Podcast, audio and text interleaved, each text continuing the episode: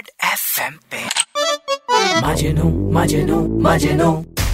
मजनू मेरठिया हाँ, हाँ, मजनू मेरा मैं अपनी बेबी पे शक नहीं करता। मैं हूँ मजनू मेरठिया पूरे मेरठ में वर्ल्ड फ़ेमस वैसे सच बताऊँ तीन मिनट में जामुन के पेड़ पे चढ़ जाता हूँ। लेकिन अब मैं चढ़ना चाहता हूँ स्टेज पे। और बस गाना चल रहा हूँ पीछे दिन सग नादा चढ़े आओ सखिया मेरे सजीना।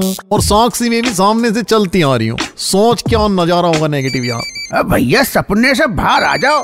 जे देखो भाभी का फ़ोन आ गया। अच्छा एक एक सेकंड हाँ जी baby what baby are you serious अरे क्या हो गया भैया? अरे कुछ नहीं बेबी बोल रही है यू नेवर कम बैक भैया काफ़ी इंसल्ट माने से फिर। अबे यार नेगेटिव तेरी काली ज़ुबान है तू इसे बंद ही रख। मेरी बेबी है हनी सिंह की फ़ैन। और हनी भैया का गाना देखा तूने काला स्टार ट्रेंडिंग पे चल रहा है इस समय। अब इसलिए कह रही है कि अब हो गया कम बैक बोल रहे बड़े never come back never come back पर ये सारी बात छोड़ नेगेटिव पहले पूरे गंगानगर में आज पेठे की मिठाई बांट दे तू जा। मजनू बहुत खुश है आज। भैया ऐसा क्या हो गया है? अरे नेगेटिव मैंने अपनी साक्षी बेबी पे लॉयल्टी टेस्ट किया था। और सच बताऊँ पास हो गई है। अब बता मेरे से खुश कौन होगा? भैया कैसे किया लॉयल्टी टेस्ट है? अबे साक्षी बेबी ने दिया था फ़ोन रिपेयर होने को। और मैं रिपेयर करते हुए जब बाद में लेके आ रहा था और मैंने व्हाट्सएप सारी चेट पढ़ ली।